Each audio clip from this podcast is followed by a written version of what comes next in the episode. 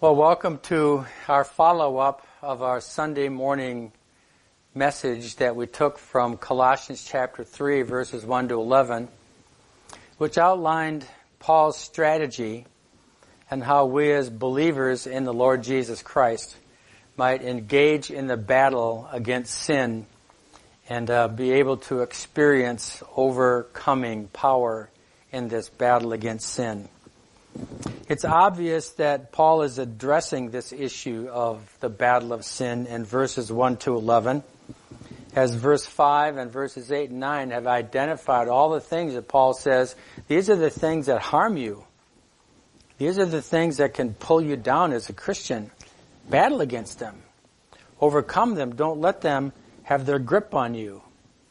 And so as we considered Sunday, the suggestion was that the deeper our relationship with Jesus, the weaker the grip of sin.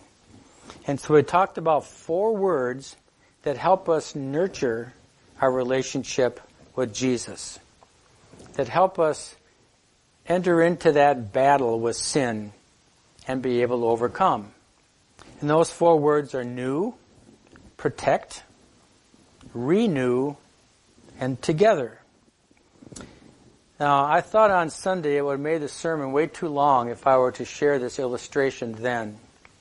So I'd like to take a few minutes today to give you the illustration that I think will help us understand what I mean by a strategy and how this all works together. And that illustration is Christian marriage. I think Christian marriage is a really faithful to the scriptures illustration of our walk with God. After all, we are the bride of Jesus.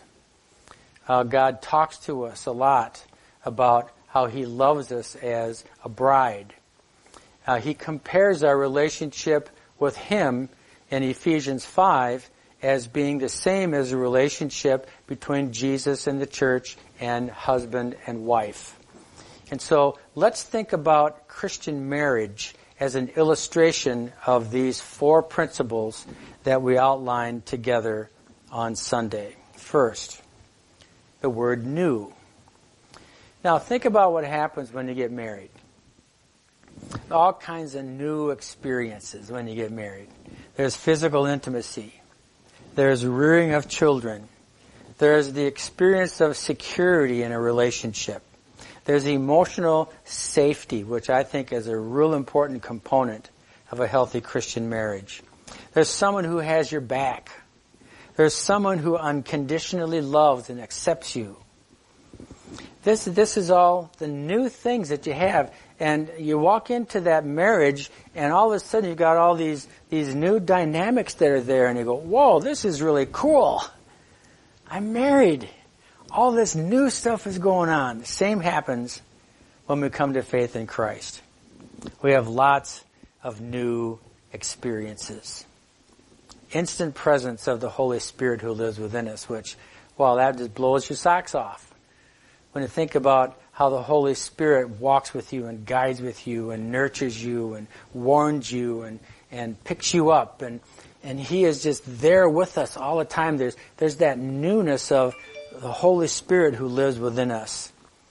And then we've got um, the uh, the freedom of, of being free from guilt and shame because we are forgiven. We don't have that weight anymore. It's the, the weight of sinfulness is gone, and that's brand new. Uh, we've got we've got a new perspective on life, and we're seeing things we never used to see before.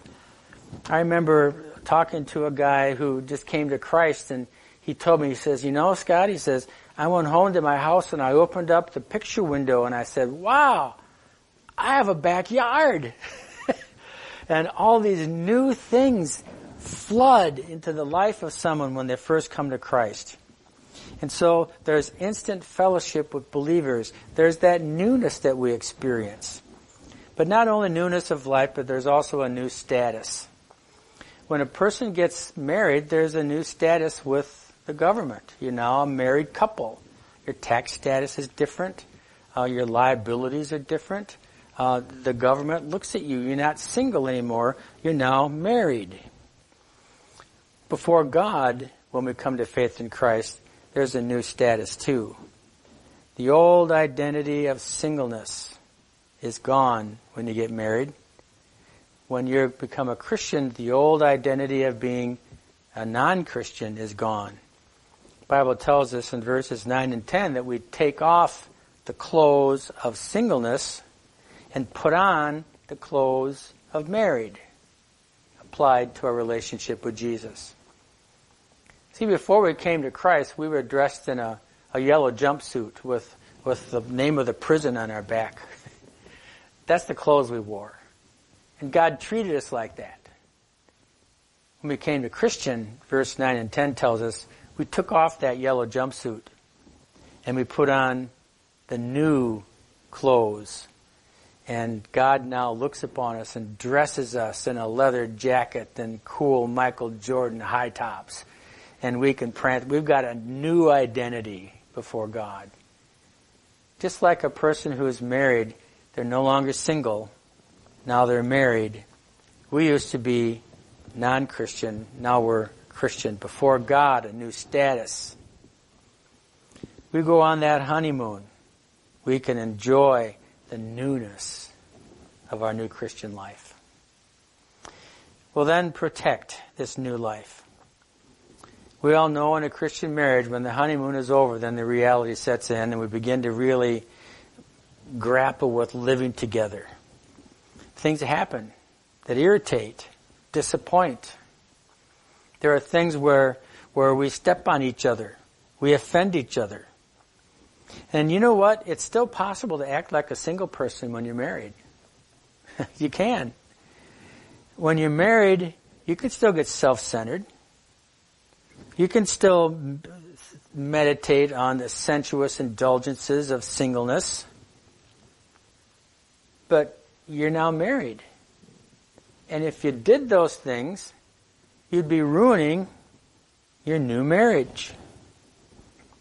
You've got a brand new life, a new status. Protect it. Same as with our Christian life. We need to hate those things that harm the new life. Um, in a Christian marriage, we have things that harm our marriage. Um, we want to protect our marriage from those things. Maybe you have bad friends that, that are just toxic friends. Well, not to be insensitive to them, but they might not be the best people to be close, intimate friends with. Protect that new marriage. Same as with Jesus. Protect the newness of your life with Christ. Well, four ways of doing that is to hate anything that harms, starve the sinfulness that might come back, avoid the activities that are harmful to your marriage, um, address things that you do over and over, over which you do have some type of control. What causes conflict between you? When my wife and I first got married, we had one bank account and two checkbooks. Guess what happened? We fought about money.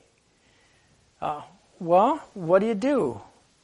Well, I guess we consolidate down to one checkbook. And that's what we did. All of a sudden, we protected our marriage. Isolate your sinfulness.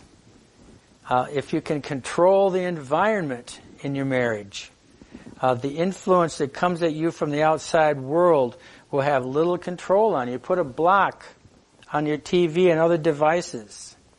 Same with your walk with God. Isolate the sinfulness. Just don't go around those things anymore. Think about how you might be able to get free from the places where sin happens, where your relationship with God is um, affected. Same as your Christian marriage.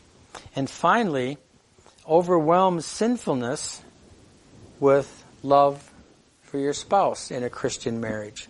This is my favorite advice that I've ever received, both for marriage and for my walk with God. Find a way to overwhelm sin with that which is good. Pursue things that nurture your relationship in your Christian marriage. Find ways to uh, do things together. Find things you love to do together. Same with your relationship with God. Find things in the way that you relate to God that you love to do. Not everybody likes to journal. I, I don't like to journal, so I don't journal. But I walk and pray. I love to walk and pray. Well, if that nurtures my relationship with God, it, it overwhelms sinfulness if I walk and pray. In order for our Christian lives to be healthy, pursue Christ. Do things that increase your hunger for Him. And so, celebrate new, protect, and then renew. Think about a Christian marriage. Are you able in your Christian marriage to go to your spouse when you fail and say, I'm sorry? When you do, doesn't that just make your relationship stronger? we all will fail our spouses. We'll all do something that, that we don't intend to do. We'll all hurt our spouses. Same with God. We don't intend on purpose, I hope, to hurt God. But when we do, what do we do? Well, we renew. Here's the verses that I build my idea of joyful repentance, repentance on. It's from Romans chapter 6. Verse 13. Do not offer any part of yourself as sin as an instrument of wickedness. Stop. Offer yourself to God as those who have been brought from death to life. Renew. And then offer every part of yourself to Him as an instrument of righteousness. Move in the same direction. What is it in your marriage that always trips you up? Think about that. And then begin to think about, well, what I want to do in my life is I want to renew Every time I slip up, I want to renew. What's your issue with God that causes you to slip up? Um, renew in that relationship with God. My issue before God a lot of times is um, my imagination of being a Christian superhero. Isn't that silly? Sometimes I find myself thinking about that and I just laugh. Um, I thought the other day about how much fun it would be to be the spiritual advisor to the president. I mean, good grief. And I thought, Scott, where in the world are you going with that? And I just started to laugh before God, and I thought, God, this is not a good thing for me to be thinking about. I'm sorry. I stopped and I turned to you and I turned from it. And, and that's renewal. See, we all have our issues. Present yourself to God. Renew and then do it together. Think about fellowship in the local church. I've got a young man that uh, a good friend of mine. He's not so young anymore. He was 40 years ago, but I, I had the opportunity to disciple him as a Christian. And I met with him every week for like four or five years. And we entered into that relationship as pastor and disciple. We grew out of that relationship as the closest and best friends. Um, we still talk together, and whenever we get together, it's just like we never left each other. Together, we've been walking with God together and encouraging one another. I encourage us to do the same thing in our Christian marriages. Nurture the things together, but that illustration of a Christian marriage then flips over into our walk with God. We are the same in Christ. Um, together we walk with God. We make it a top priority. Faye and I have been thinking recently of the day when I won't be able to be an interim pastor anymore. Where do we want to live? You know what our number one priority is? We need to find a good church. Because we know that unless we're together in a good church, the temptation, the battle against sin will be too much for us to handle alone. So this, this is just an illustration I wanted to share with you. Christian marriage. Think about all the things in the Christian marriage and apply that to your walk with God. And as you nurture a Christian marriage, the same principles you use will nurture your walk with God. I remember when I was teaching high school, one of my friends on the faculty that I've been witnessing to came up to me one day and he says, Scott, what do you mean by a personal relationship with Jesus? And as we talked, I discovered he'd never really understood that faith was more than attending church, following the prescribed ceremonies and rituals, doing his religious duty, and then going home. He never thought it could be anything more than that. And so I had the opportunity to talk to him about relationship with God. And about how nurturing a relationship with God and experiencing His presence and the newness that He gives really enhances the Christian experience.